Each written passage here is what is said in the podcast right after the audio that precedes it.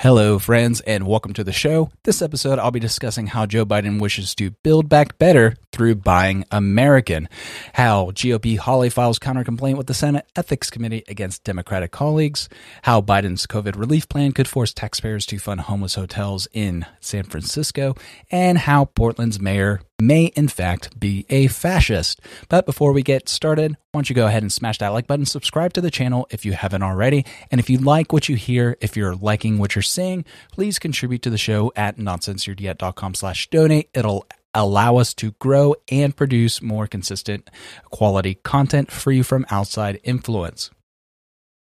So let's get started. Today, we are getting to work to rebuild the backbone of America, manufacturing unions, the middle class. It is based on the simple premise that we'll reward work and not wealth in this country, Biden said in remarks at the White House. The key plank of the future will be made in America. This is a critical piece of building our economy back better and including everyone in a deal this time, especially small businesses that are badly hurting the economy, Biden said. And why are small businesses being hurt? 700,000 small businesses are permanently shut down due to these lockdowns, due to these COVID restrictions, mostly imposed by Democratic lawmakers. Um, they go on to say that President Trump signed a similar order a few months ago, but Biden doesn't believe that it went far enough, and tens of billions of tax dollars went towards uh, went to support foreign industries and jobs. The reason we need to do this is America can't sit on the sidelines in the race for the future, Biden said. It's funny, sit on the sidelines. It sounds like he sat on the sidelines when he was uh, drafted for the Vietnam War and got a medical exemption for asthma, even though he was a star football player in high school. To ensure the future is made of America, we need to win not just the jobs of today, but the jobs and industries of tomorrow. We know that the middle class built this country, and we also know that the unions build the middle class. So let's invest in them once again. I guess we'll, we'll invest in the middle class. We'll invest in the unions by pulling their permits and causing them to lose thousands of jobs. I understand green is the future, but as of now, fossil fuel uh, fossil fuel industry is a mature industry. The green energy is still in its infancy, and you can't just shut down one industry and expect all those jobs to transfer over with nobody taking pay cut, nobody losing jobs. Um, and that just being a clean process. Green energy is not mature enough yet for that to be a clean changeover, in my opinion. So, GOP's Hawley files counter complaint with the Senate Ethics Committee against Democratic colleagues. The idea that one senator who disagrees with another senator can therefore have that senator punished, sanctioned, censured, or removed is utterly antithetical to our democracy and the very idea of open, lawful debate, wrote Hawley in a letter addressed to his seven colleagues. The Democratic senators and others argue that Hawley and Cruz's objections helped spark the January 6th siege on the U.S. Capitol as lawmakers were certifying state election results to make Biden, not fellow Republican Donald Trump, the winner of the 2020 presidential election. So I've heard arguments on both sides. So what they said may have incited the riot, but also there's an argument to be made that they did not wish to overturn the election. They merely just wanted to have the evidence of the unconstitutionality of certain things be addressed on the public forum and have that televised to the nation so people can have a national conversation as to what is and what is not appropriate uh, going forward with our elections. Just like in 2016, when certain things happened, we had investigations and we changed the way we kind of operated or allowed these tech companies to accept uh, outside advertisements from other countries or they had to report it, blah, blah, blah. So we also need to address are secretaries of state allowed to circumvent the state legislator in creating election laws, making it easier to vote or making it harder to vote. So if it swings the other way, so this election made it way easier for certain groups of people to vote. What happens if that pendulum swings the other way? What happens if that pendulum swings to the point where they take away voting rights? They make it harder to get to the polls. They make it, they shut down polls. They make it harder to um, participate in the democratic process. at that point, would you want to have the conversation? And now that it would affect Democrats, would you want to have that conversation about secretaries of state being able to circumvent the legislator unconstitutionally and change election laws? Or is it only, or is it only something we need to talk about when you lose and conservatives win? And same thing for Republicans. Republicans need to go, okay, this doesn't look good. Even if we know we did something right, we need to address it. That way we can prove what we did was right. Same thing with the Democrats. But if this whole shut up, sit down, you are white supremacist, if you say anything about it, um, that's a no go because you're just shutting down the conversation. You're shutting down the debate. If you're unable to articulate your points, if you're unable to communicate without having to call your coworkers a white supremacist on the daily, then perhaps you should find another line of work. Let's jump over to the Daily Wire. Biden COVID relief plan could force taxpayers to fund homeless hotels in San Francisco. One of President Joe Biden's executive orders aimed at providing relief to victims of the novel coronavirus could put American taxpayers on the hook for multi million dollar housing programs in places like San Francisco, California, programs these cities no longer want to fund themselves. Fox News reports that under the new order, certain kinds of emergency housing for the homeless are eligible to be fully reimbursed through September, and that that may include the homeless hotel programs, which are costing San Francisco between 15 million and 18 million per month, which is nearly 200 million dollars a year. That's bananas. President Biden signed an executive order Thursday that says certain kinds of emergency housing for the homeless, such as the hotels that San Francisco has leased during the pandemic, will be 100% reimbursed by federal government until September, the San Francisco Chronicle said Sunday. That's a change from the Trump administration, which said it would pay for only 75% of the cost, leaving the city on the hook for potentially for potentially millions of dollars every month. The monthly program costs range from 15 to 18 million dollars. And I agree with Trump. So, why should the federal government 100% subsidize a city, poorly ran city program? I understand COVID has made the homeless problem worse and they need to go someplace like in the hotel and the city thought it was a good idea and Trump incentivized it by only they basically Trump incentivized them to create a better program or to better find funding or find a more affordable solution by only funding 75%. Once you fund it completely, if you 100% fund it, they have no incentive to cut costs. They have no incentives to find something better. It's kind of like in the government. Um, so in the military, if you don't spend all your unit budget, they'll cut back your budget to say 90% the next year. So if you use 100% of your budget, they'll give you a few percent more that next year. So it's kind of the same thing. So by Trump saying, well, we'll only pay for 75%, there he's kind of forcing them to do more with less as opposed to well we're going to pay for everything so why not them open the doors more or spend more money, knowing that the Biden administration is going to pay for everything. Biden's new order could offer a great deal of reassurance for San Francisco, which is currently sheltering more than 2,200 homeless people in about 25 hotels. San Francisco officials are not sure where the money to pay for the hotels will come from, but the Chronicle um, but and tell the Chronicle that they're waiting for further guidance. City Controller Ben Rosenfield said that he and his team are still parsing the details on the, of the order and that he's waiting for more detailed guidance from FEMA before making declarations about how the program will be effective. One big issue though is whether the federal government will only pay for the hotel rooms going forward through September, a program that could cost taxpayers hundreds of millions of dollars, or whether San Francisco can expect to be reimbursed for all expenses, even retroactive expenses. That means taxpayers could be on the hook for the entire hotel program. So if Biden's track record has anything to say, it seems like it would be from going forward because he seems to have a problem with honesty. Remember, those $2,000 checks we were supposed to receive are now only being $1,400 checks because we already paid for 600 and his, justifica- his justification is 600 plus 1400 is equals a $2,000 check, but that is a lie. A $2,000 check is a $2,000 check. It is not a $1,400 check. In addition to the incredible expense, taxpayers could be funding a program rife with problems. Residents of San Francisco's homeless hotels reportedly suffer from drug addiction, from drug addiction and severe mental illness.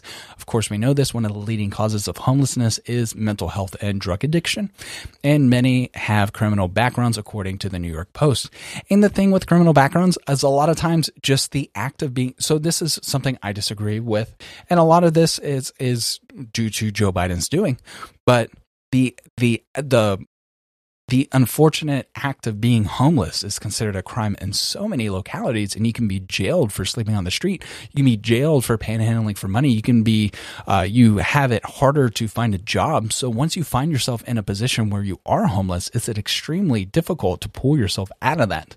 Um, so usually if you if you allow yourself or you unfortunately find yourself homeless, it's extremely difficult to pull yourself out because I when I had my first job working in a fast food restaurant, there was a homeless person trying to get a job and, and basically the company said, Unfortunately, we can't hire you because you don't have a mailing address and the guy wanted to work. He's like, "Hey, look, I you guys pay well because uh, in Texas, certain fast food restaurants they pay at the time, you know, 10, 12 bucks an hour. They worked you like a dog, but you were still making 10, 12 bucks an hour as a 16 year old, and it's was fine because you were doing it because you wanted to do it, or some people had to do it, but."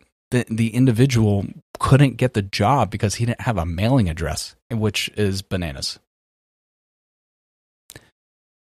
In addition to the ex- incredible expenses, oh, I already read that. Um, it's difficult to know for certain how bad conditions within these housing within the housing is because the city has evoked emergency disaster law to keep the information private. Officials refuse to notify the public about what is happening in their community and are blocking the press from by withholding the list of hotels and preventing reporters from entering the properties. San Francisco has tried to move some of the homeless individuals out of the hotels at the end of 2020, but the plan failed when activists demanded that the city continue to provide free room and board for the homeless indefinitely. Indefinitely. That's where's the money supposed to come from? How long is the federal government so, supposed to subsidize this indefinite just this handout to the homeless? New York City ha- also has its own homeless hotels program. That program has left some NYC residents concerned for their own safety and demanding that city officials find somewhere else to house individuals at risk of contracting coronavirus. Because sometimes they would just put them in an empty apartment inside a building and the people who had already lived in the building saying what's going on here? Why are they here? They shouldn't be here.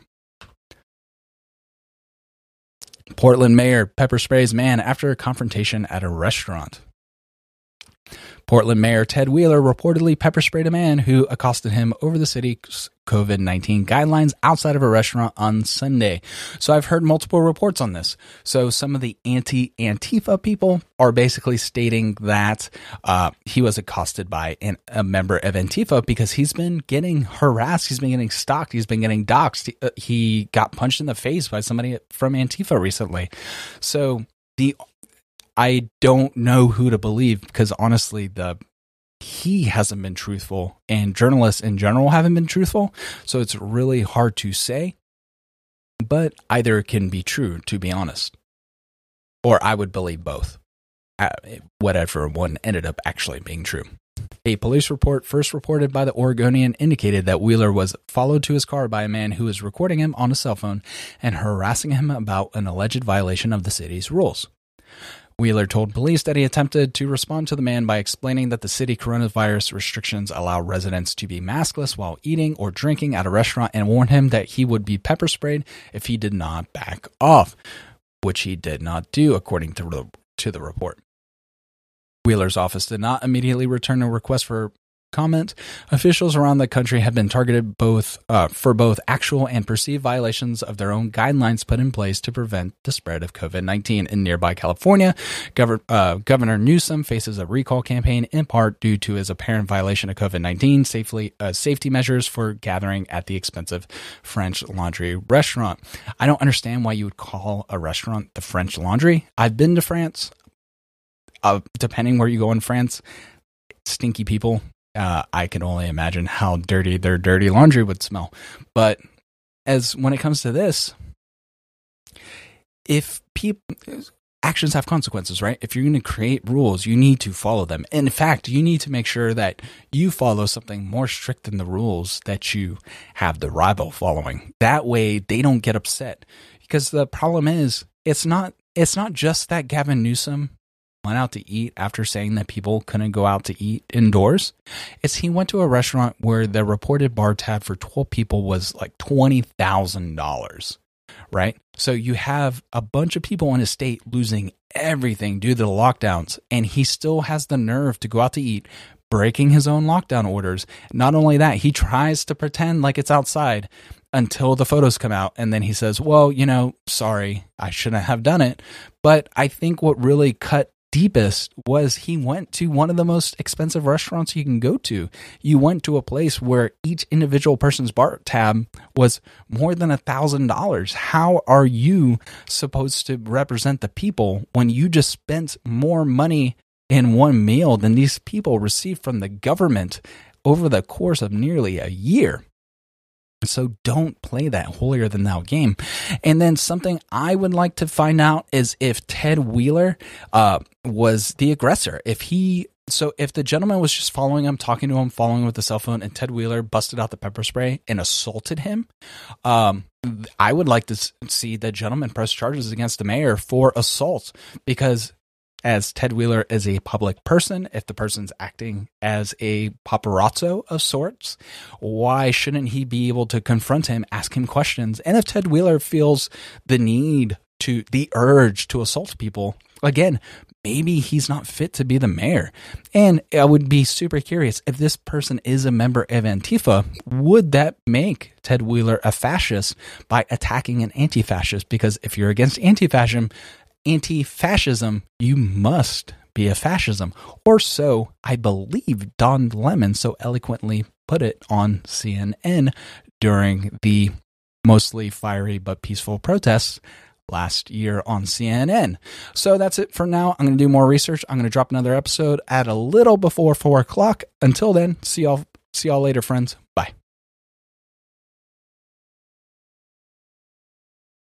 Hello, friends, and welcome to the show. This episode, I'll be talking about Biden's awkward tiptoeing around answering whether or not he believes Chicago teachers should return to school. Uh, someone believes they're dunking on Trump in possibly the funniest way ever. Joe Biden on the pandemic. It's going to take a heck of a lot of time to beat it. Uh, I'll touch on something Andy Ngo has brought up about uh, Portland Mayor's Ted Wheeler's latest hire. Uh, breaking news from NewYorkPost.com: Netherlands on the brink of a civil war as rioters strike again over over COVID nineteen curfew. And Derek Thompson brought this up today. If you're confused about the vaccine timeline, it means you're paying attention. Biden teams tamps down hopes for widespread coronavirus vaccine availability by spring. And then the next image Pfizer Inc. will be able to supply the U.S. with 200 million COVID 19 vaccine doses by the end of May, two months sooner than previously expected, according to its top executive. In fairness, it's not easy for an incoming administration to communicate stretch goals and simultaneously be clear about realistic and worst case scenario timelines while the facts on the grounds are still changing. But I'm still confused. And you're right to be confused. He's right to be confused. I'm right to be confused. And why is that? because we are seeing and hearing one thing. We were promised another. And then we were being told something completely else by the media. We were told Trump's rollout of the vaccine that he did not have a plan. But obviously, he did have a plan. If we were already rolling out a million vaccines a day by the time Biden was taking office, there had to be a plan in place. So, why is there so much confusion? Why is there so much orange man is bad, everything Biden is Biden is doing is good, even if it's not meeting up to the high promises that he's made. But before we get to the next story, how about you smash that like button, subscribe to the channel if you haven't already. If you'd like to contribute to the show, please go to notcensoredyet.com slash donate, where you'll find links available to contribute to the show to allow us to remain independent and produce quality, consistent content. So thedailywire.com talks about Biden avoiding answering whether its teachers should return to schools now as Chicago Union defies orders. So here's a clip from that interview teachers union has refused. They've defied an order to return to in-person classing for in-person classrooms because of a lack of vaccinations. Do you believe, sir, that teachers should return to schools now? I believe we should make school classrooms safe and secure for the students, for the teachers, and for the the help that's in those schools maintaining the facilities. So that wasn't the question. But first, I'm going to have to talk about Joe Biden is extremely winded for some reason. So he's been coughing a lot. He's super wheezy. He's he's had the COVID vaccine. So what is going on with Joe Biden's health? I'm genuinely interested. This isn't me trying to dunk on him. This is a why does it sound like he's in the middle of running a marathon while he's answering that question. And he's tap dancing around it. He's not talking about school safety. He's not talking about cleaning the lavatories. He's not talking about plans to do whatever. He's asking, should Chicago schools or Chicago government says go back to work. These kids need to go back in the classroom. There's too many suicides happening, too much mental health issues going on. We need to get them back to school. They need to be socialized. They're social creatures kids are more social creatures than adults. Humans, adult humans can deal with isolation a little better than kids because we have that armor plating of, you know, life experience, you know, going through trials and tribulations and all that stuff. Kids are still in developmental phases. That's why timeout was such a like such a bad um, such a bad punishment as a kid right because you were just alone to think about yourself as a kid and you had no mental defense to that uh, the AP noted that district officials in Chicago have said that defying an order to to return to work amounts to an illegal strike. School officials have argued that remote learning isn't working for all students, including many low income and black and Latino students who make up the majority of the district, the AP reported. The district's safety plan includes thousands of air purifiers, more cleaning, and a voluntary testing program. So, basically Chicago saying, hey, you guys need to get back to work. What you're doing is no longer legal. We're not authorizing this strike. You need to go to work. These kids need to go back in school because it is for their safety. At this point, I think the government of Chicago is saying, we don't care about your safety. We care about the safety of the children because we can see beyond the tips of our shoes because this is extremely important. If you stunt the intellectual and interpersonal growth of these students, it's going to have a lasting effect on their growth and it's going to affect them as adults and it could potentially affect them as parents. And it's something to keep in mind. Don't allow these teachers' selfishness affect negatively affect the children as teachers you accept the sacrifice you're sacrificing your time you're sacrificing pay that you may have gotten as doing something else as opposed to being a teacher to teach and mold and form the future generations. And now you're saying, well, they're not worth it. Those low income black and Latino students aren't worth it because I might get sick. And now the teachers unions has have the SADS because they don't want to risk getting sick. They think their health is more important than the health of the students they teach. And I find that com- just very hypocritical and very selfish. Trump trolled with the worst presidential with the worst president ever banner flown near Mar-a-Lago. Former President uh, Trump golfs on first full day out of the office. I don't understand why people are following him around trying to see what he does. Of course, he's going to play golf. If he did that while playing president, why is he not doing that after being president?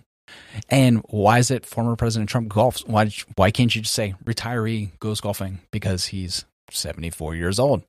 Trump is getting warm welcome from the skies near Mar-a-Lago today. That's from Daniel Uhlfelder. He's a lawyer. Trump, worst president ever. Trump, you pathetic loser. Go back to Moscow. And honestly, if you think you're dunking on him because of that, he needs to get a plane, get a banner that basically flies hey, at least I was the president. He was an OG Twitter troll. I'm sure he can find something extremely clever to come up with and just basically dunk on whoever did that. So he, Peter Doocy asks a tough question of Biden. Let's hear that. Mr. President, uh, so you just said that you think within three weeks or so, we'll be at the point where there are a million vaccines per day. But it seems like no, I think we'll get there before that. I said I hope I misspoke. I hope we'll be able to increase as we go on till we get to the million five. Ah, so fact check missing context. He misspoke and actually meant a million five. So fact check false, friends. A day. That's my uh, my hope. And then my the follow up to that would be uh, now that you're president and you're saying there is nothing we can do to change the trajectory of the pandemic in the next several months. What happened to two months ago when you were talking declaratively about I am going to shut down the virus? Well, I'm going to shut down the virus, but not. I never said I'd do it in two months. I said it took a long time to get here. It's going to take a long time to beat it. And so we have millions of people out there who are who have the virus. We're just for the first day, I think, correct me if I'm wrong, and then he talks about people not wearing the mask enough, people that weren't following the guidelines around New Year's and Christmas, and how that was negatively affecting the numbers and how the numbers are now going down for the first time. And he's right, the numbers are going down. But remember, the numbers are also going down and the test is less sensitive. So things that would have been a false positive is no longer a false positive. It's most likely just a negative now. You make the test 10 cycles less sensitive, it's going to pump out less positives just that's science, whether you like it or not. I'm not even a scientist, and I understand that concept. But Doocy brings up a good point. He says, You made these bold promises. You said you were going to crush the virus. And now you say, Well, it's going to take longer than two months. Well, how long is it going to take? Because when Trump said, well, it's going to take time, everybody busted his coin stack because they said it's just taking too long. Trump kept making mistakes at the beginning, and he did keep making mistakes at the beginning. And one of the biggest mistakes he made was not firing Dr. Fauci. Dr. Fauci makes more money than President Joe Biden does through his salary in the White House. And not a lot of people know that. And so my issue with that is if he was the most competent person, if he was extremely competent at what he does, he would go from that government position into a corporate job making millions of dollars. But he's probably not a competent individual and that's why he works in the government. That's the way it works. Most corporate bureaucrat or government bureaucrats are not competent enough to be at an equivalent position in the private sector unless you are a general or something in the typically you see that with your cabinet level picks you see that with generals in the military um, but even then those people are groomed when they're you know young in their 30s and 40s and then by the time they're in their 50s and 60s that's when they have a lot of power. That's why you have the new secretary of defense i believe was on the board of raytheon up until recently. So Dr. Fauci, I don't believe is actually competent enough. People say he's the top expert in his field. I don't believe so. I just think he's the top bureaucrat in his field. The top expert in their fields are probably going to be at the universities. They're going to be at these corporations. The, the individuals making millions and millions of dollars doing the same exact job Fauci does.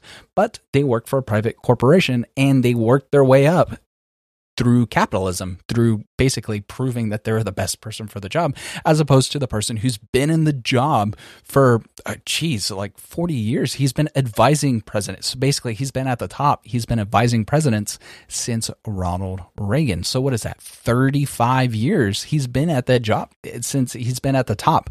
That's ridiculous that he makes that much money. He's had that job for that long. And people want to take his word as oak, like nothing he can do no wrong. There's a weird fetishization that's going on with him. Basically, people sexualizing Dr. Fauci because of whatever. Now that Fauci's free, he's Fauci unchained. But they forget Fauci at the beginning said, don't wear a mask. And then he said, well, I lied about wearing a mask because we needed that for healthcare workers. And then he said, well, I think we need this amount for uh, herd immunity for vaccines. And he said, well, actually, I lied about that. I think we are going to need more vaccines because I lied about that. And it's actually probably going to be a higher number. So he doesn't have the best track record with, with honesty.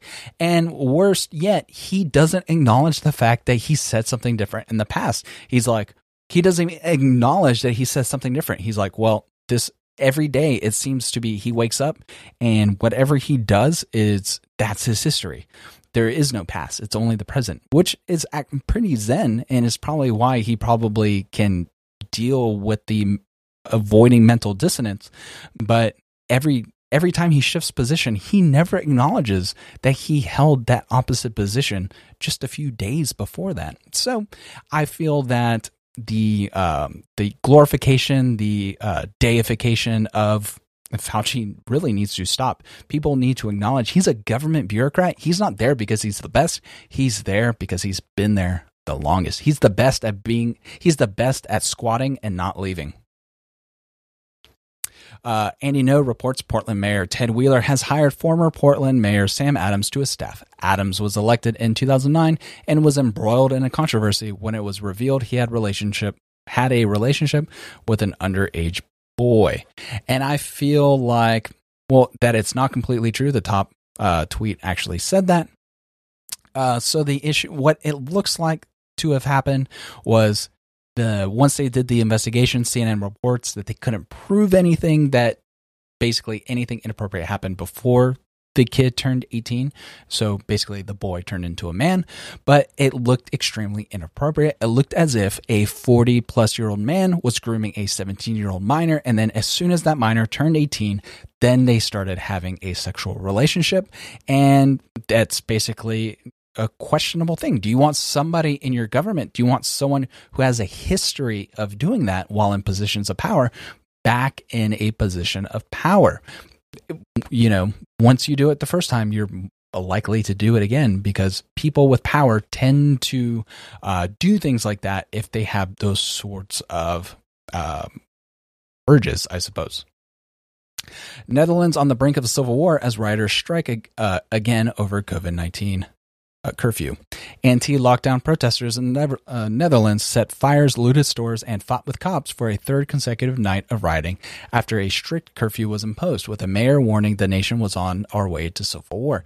At least 184 people were arrested during Monday night's ongoing riots, as at least 10 cops were injured, as some police in some cities fought back with water cannons and tear gas, officials said. So far, rioters have struck in at least 20 cities and towns across the Netherlands since Saturday, when the nation was forced into its first curfew since World War II. So, like in 75 years.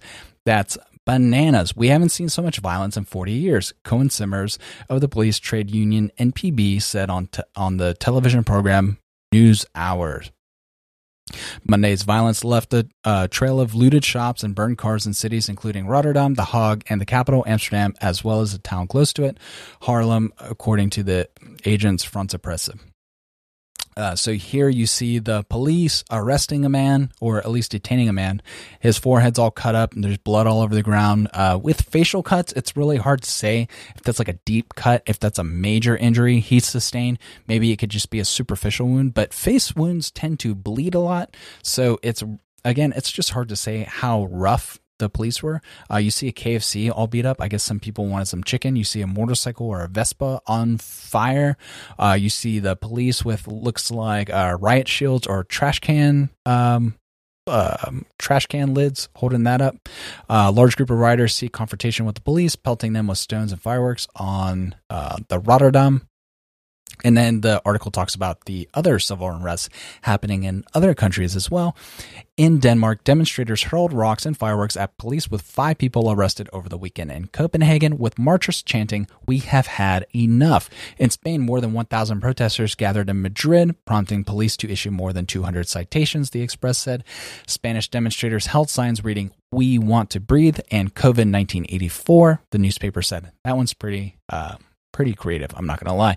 Um, but they're also talking about in the in the Netherlands that hey, this isn't protesting. These are just people rioting and looting, and these are just thugs. Basically, a lot of things, a lot of a lot of similar things I heard or didn't hear last year in the United States, but I'm now hearing this. They talk about freedom and dictatorship, but in the meantime, they are demolishing the shops in the station here. They're setting fires in the police station at the station. We're on our way to a civil war. So it's definitely interesting what's going on in Europe. People think that the anti-mask, anti-lockdown thing is just an American thing. That is just, oh, my freedoms, right? No, it, the world worldwide, people are having enough. Enough. When is enough enough? When is enough suffering? When are enough jobs lost considered enough for us to go back to work? Is it until all the small businesses are destroyed and we're forced to work for some corporation or forced to work for the government? Because then we'll have our socialized healthcare, then we'll have X, Y, or Z, and then we'll have our unionization because we're only working for the company or the government. So it's really hard to say. You have your uh, the um, make make COVID uh, 1984 and COVID 1984. Um, you know, you definitely have what looks like the police state developing around implementing these COVID 19 lockdown measures, you know, of, you know, hey, have, if you see your neighbor having a party, call the police and we'll have them come over. We won't tell them that you narked on them. And it's like, bro, like, why are you incentivizing like spying on your neighbors? That's what they did in World War II. People would hold cups up to their ear, up against the door or up against the wall to listen to see if their neighbors were listening to, I think, BBC radio to find out what was going on beyond the borders of Nazi Germany. And they would tell on their neighbors, and their neighbors would get to some get sent to some sort of Nazi concentration camp. So let's not incentivize spying on our neighbors. Not let's not incentivize the government taking more power than it already has. It has a lot of power and we're only giving them more by allowing them to do things like this. And violent riots like this and things like the Capitol riots give the government uh, the basis to request or demand more power, which is also an extremely scary thing. That's why so many people believe there's false flag operations so the government can request more power. Like I said, it's really weird that from a lot of the people from the Capitol, there's individuals that are not facing bail. There's people with charges being dropped. And you see even the leftists on Twitter going, What the heck is going on? I thought these people were terrorists and this, that, and the other. Why are they being let go on bail? And then they just kind of disappear and you don't hear about that case and that case gets dropped. What's going on? What's going on around the world? Why does it seem like all these things are happening with all these governments at once. You have the New York State bill talking about camps, and then you have Germany saying, oh, we have camps. And all these things are being similar, all the Build Back Better talk, you know, you can go into the rabbit hole, I suppose.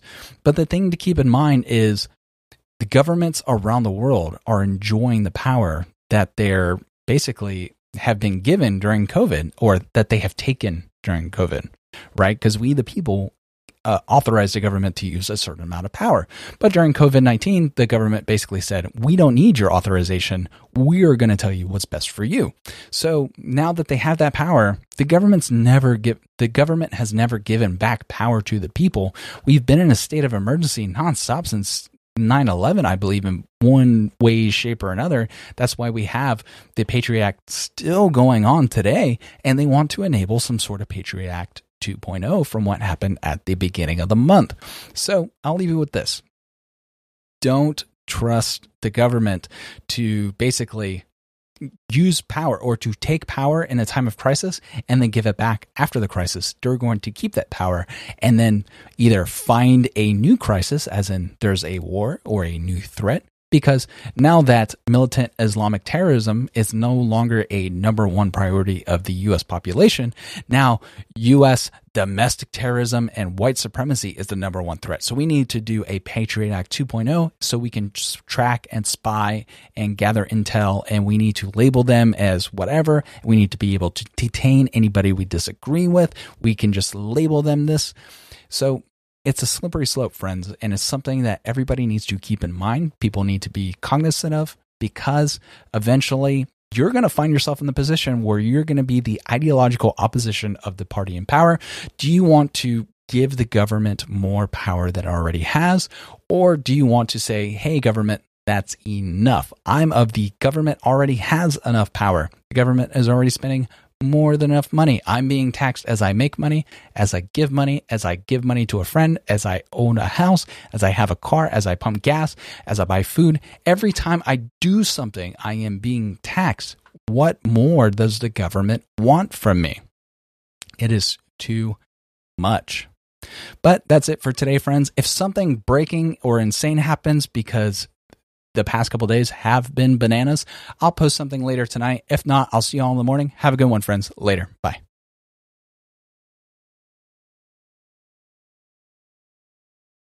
Hello, friends, and welcome to the show. Today I'm going to be talking about internet censorship, the change of tone coming from California. I'll also be discussing masks, and I'll lightly touch on the Senate filibuster. But before we get started, why don't you go ahead and smash that like button, subscribe to the channel if you haven't already, and if you'd like to contribute to the show, please go to notcensoredyet.com slash donate. You'll find links available where you can help us grow and produce more consistent quality content. So let's get started. Here is a tweet thread from Caitlin Johnstone.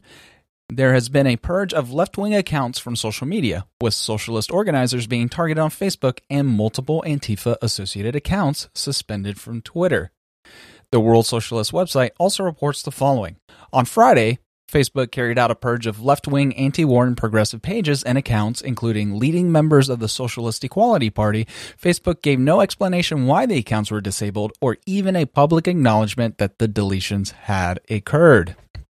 And why is that important?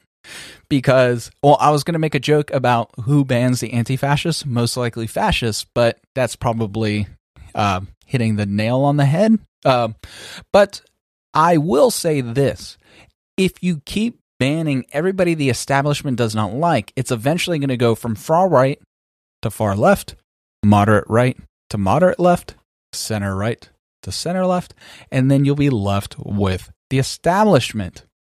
And you are seeing that happen right now. And there's a reason why people were shouting from the rooftops, even on the left, saying, I don't understand why you are celebrating this because it'll eventually come for us.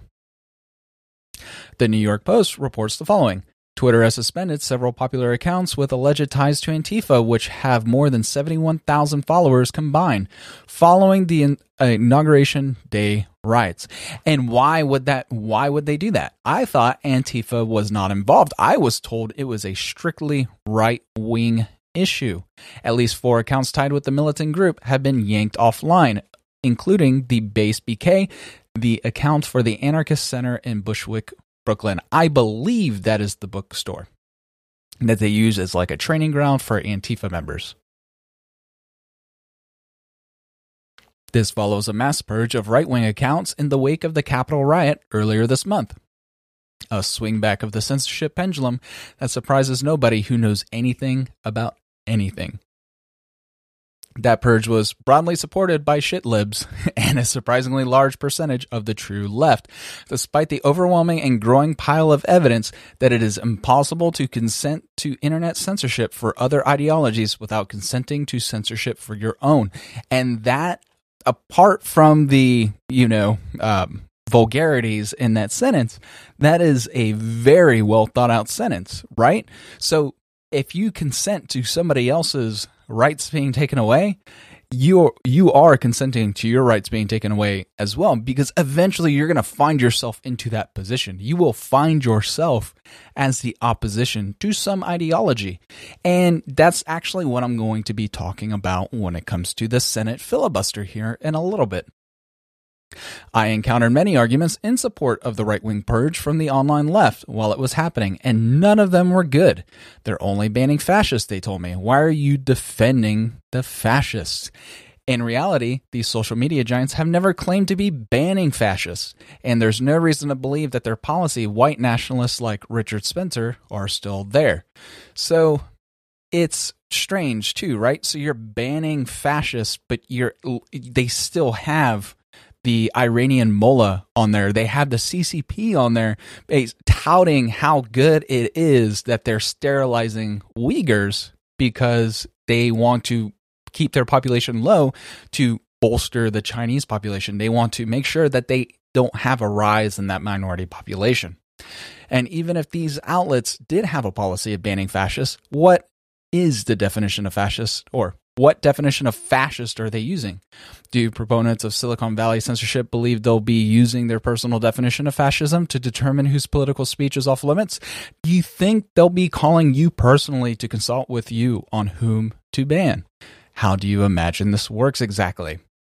And I agree basically 100% on this. I'd say 90%. But you can't, the problem with fascists is everybody's a fascist right now. Everybody who is who didn't vote for Biden is being called a fascist.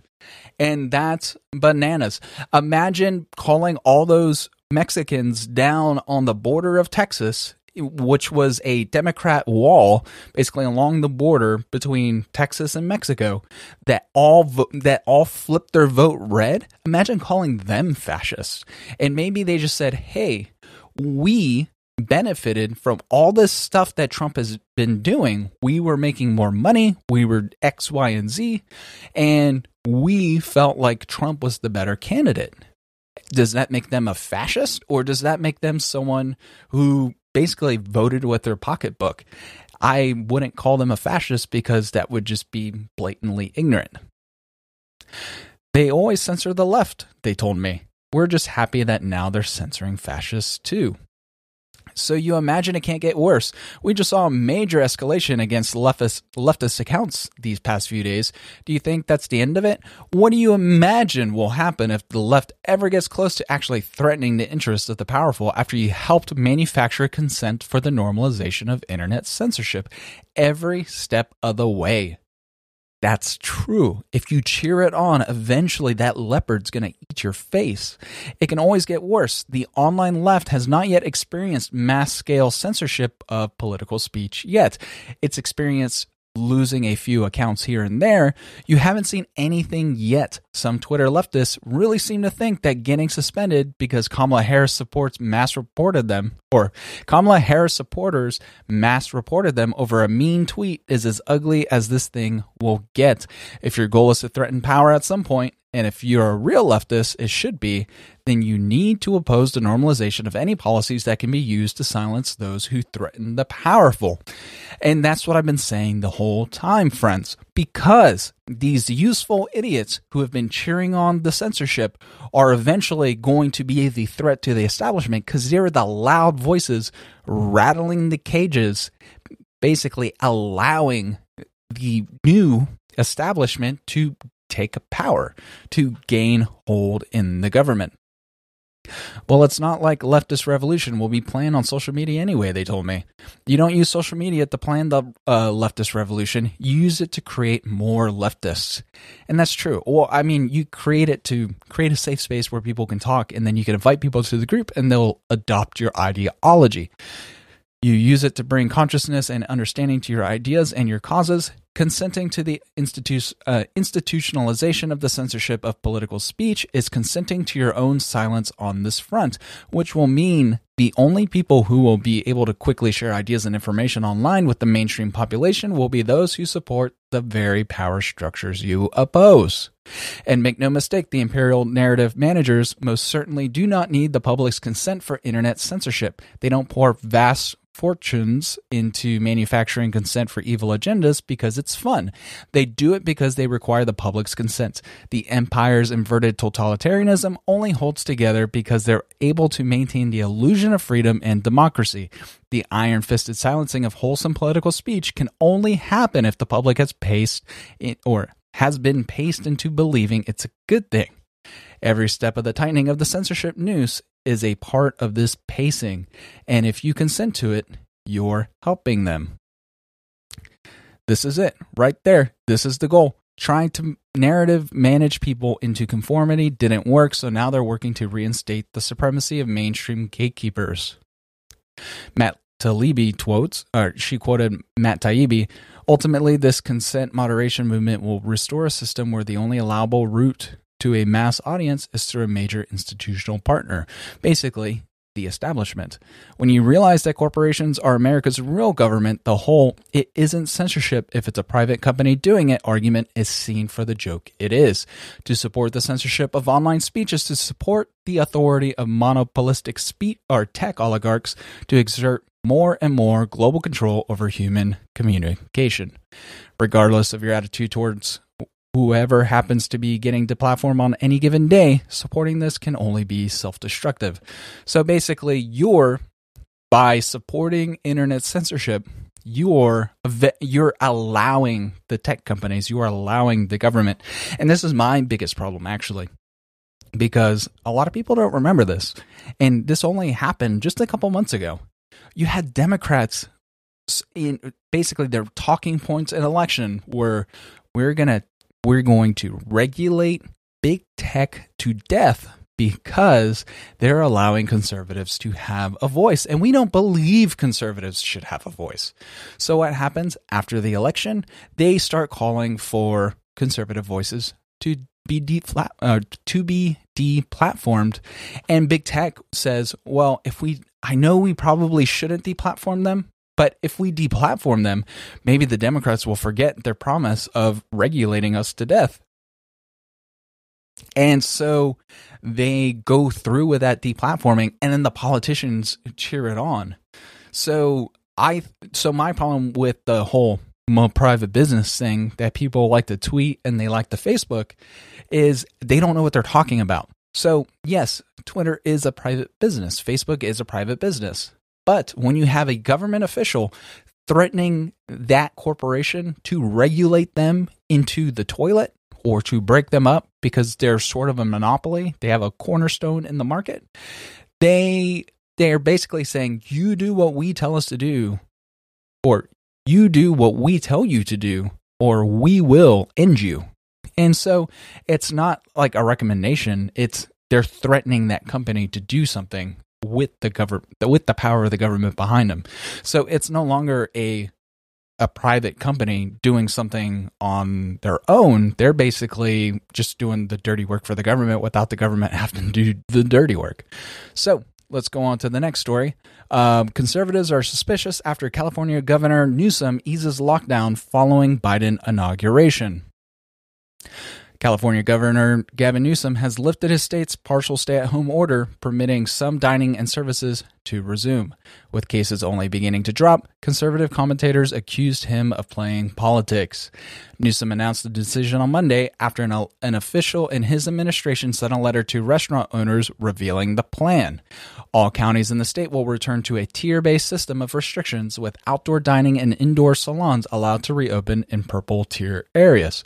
Newsom's decision was met with cynicism by conservatives who accused the Democrat governor of waiting until Joe Biden's inauguration to lift the ban now that the economic shutdown could no longer be used to hurt former President Biden. And then it's just a bunch of tweets from people basically saying, oh, five days after Biden's inauguration, California is reportedly ending its stay at home order and opening back up bars and restaurants. Timing is probably just a coincidence. That was from Clay Travis. Democratic leaders in multiple states have rolled back their coronavirus restrictions in the week since Biden took office. Michigan, Illinois, and Washington, D.C. all eased their virus prevention measures in recent days. However, Newsom likely had other political reasons to lift the order. His lockdown was miserably unpopular, and at least 723,000 Californians have signed a petition to recall him from the governor's mansion in response. Should the petition uh, should the petition gather 1.5 million names by March 17th, Newsom's continued tenure as governor would go to a ballot. California is currently reporting around 20,000 cases of COVID 19 per day, down from a record of 62,000 in December. Whoa. So I didn't realize it was that bad. 62,000 cases a day in California. And they had some of the most just ridiculous lockdowns.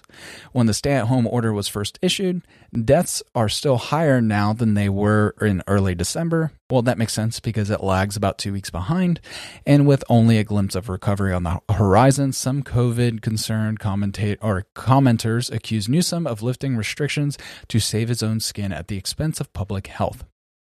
And something else that people are mentioning is the data that Newsom used to initiate this lockdown or even to lift this lockdown.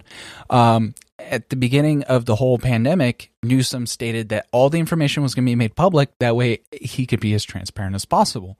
But I think starting around November, December, he stopped giving that information to the public, became a closed book, and said, Well, I don't want to, com- to create confusion. And then you have scientists basically say, why do you believe you would create confusion? We can just look at the numbers and then go, well, probably in a couple weeks we'll be opening up. It's okay, guys. It's it's just stay relaxed. Things are, you know, things are bad. Things are going to get better. Things are looking up. But he just became a closed book and just it ticked a lot of people off. And that's why he's halfway towards being recalled as a governor. Let's jump to the next story. Here's a tweet from Drew Holden. I'm starting to think we didn't handle this whole mask wearing things perfectly. Here's a, a, a news article from CNN. Masks can't stop the coronavirus in the U.S., but hysterica has led to bulk buying, price gouging, and serious fear for the future. And then fast forward to yesterday, January 25th, wearing two masks instead of one is probably more effective to stop the spread of the coronavirus. That's bananas. So, an article from dailywire.com uh, Dr. Fauci again changes mask wearing recommendations. Dr. Anthony Fauci, who early in the pandemic said Americans need not wear masks, has once again changed his recommendation. Fauci, an immunologist and director of the National Institute of Allergy and Infectious Diseases, who served on President Trump's White House coronavirus task force, is now President Biden's chief medical advisor on COVID 19. Now says wearing two masks is likely more effective than wearing one. If you have a physical covering with one layer, and you put another layer on top of it, just makes common sense that it'll likely be more effective. That does not sound very scientific at all. It's like, it, oh man, if I put one blanket on and I put another blanket on, I would be more likely to be warm if it was cold outside. Back in March, Fauci said there's no reason to be walking around with a mask. When you're in the middle of an outbreak, wearing a mask might make people feel a little bit better, and there might even might even block a droplet, but it's not providing the perfect protection that people think it is, the doctor said on CBS News. But the response to the virus has been evolving since then, which makes sense. So Fauci even admitted that he kind of lied. He didn't want the PPE to be taken from the hospitals. Soon after Fauci made his comments, experts, including the CDC, said uh, Americans should wear masks, citing estimates that 40% or more of those infected were asymptomatic but could still spread the virus.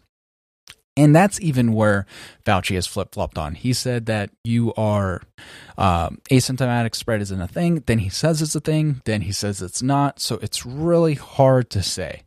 The Times cites Linsey Marr, an expert in virus transmission at Virginia Tech, who said if you combine multiple layers, you start achieving a pretty high efficiencies of blocking virus from exiting and even entering the nose or mouth. Of course, there's a drawback. We run the risk of making it too hard to breathe. The CDC says COVID 19 set, or the CDC says COVID 19 spreads mainly from person to person through respiratory droplets. Respiratory droplets travel into the air when you cough, sneeze, shout, or sing. These droplets can then land in the mouths or noses of people who are near you, or they may breathe these droplets in. And the federal agency now says that a cloth mask also offers some protection to you too. How well it protects you from the breathing in the virus likely depends on the fabrics used and how your mask is made.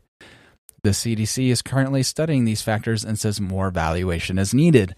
But if you don't wash your mask, then it's probably not going to work as well as even just your cheap disposable medical masks that you can buy from Walmart. All right, and let's touch on the filibuster real quick. The Senate's record breaking gridlock under Trump President Donald Trump is facing more delays his, to his nominees than any previous president, and if Joe Biden beats him, the former vice president might get it even worse. The Senate's confirmation process is nearly broken, and the numbers show it's race to the bottom. George W. Bush faced the most procedural hurdles and filibusters to his nominees until Barack Obama was elected and faced historic blockades. Then Trump came along and became the record holder in just part of a term. According to Politico, analysts or analysis of Senate votes. It's the latest glaring sign of Senate's dysfunction, showing just how difficult it has become to staff up an administration. And it's hard to imagine that Republicans will go easy on Biden if he wins, even as both parties decry the trend. It's a major concern having gone through a couple of these confirmations myself, said Senator Rob Portman, who faced little opposition when confirmed to be Bush's budget director and top trade diplomat. We've got to figure this out. If you do it on one side, it tends to happen on the other side. And here are the under Trump procedural delays in Senate are skyrocketing. Skyrocketing. The president faces an increasing number of filibusters on nominee on nominees excel, accelerating a recent trend. So I tried searching for the total number of filibusters that are, had occurred during the Trump presidency, and I couldn't find it. I could just find this article just about his political appointees.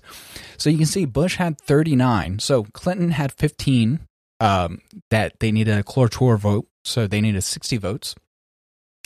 Uh, Bush had 39, Obama had a whopping 175. But then in four years, Trump managed to achieve 314 votes. So what people fail to realize is the issue with the with the packing of the courts, not even the packing of the courts, but just the Republicans being able to shove judges into the courts in the past 4 years, it's the Democrats' fault. The Democrats changed the rules not for the Supreme for the Supreme Court, but for just normal judicial nominees and normal cabinet picks, right? So they had a they dropped it down to the nuclear option. You just needed 51 votes. And so they did that. Mitch and Mitch McConnell, when he became the Senate Majority Leader, he was trying to get Supreme Court nominees in. He said, "You know what? You guys changed the rules before. We'll just match the Supreme Court with the normal court because why should it be any different?" And so there's a lot of complaining about things when it comes to that. And so, if the Democrats get rid of the filibuster and just cram legislation down people's throats, there's going to be a backlash amongst conservatives, and you're going to see a red wave, whether you like it or not. And that red wave is going to bring in a whole bunch of new senators, a whole bunch of new people in the House. And they may not re implement the filibuster because you know what? Why should they? You took that right away from them.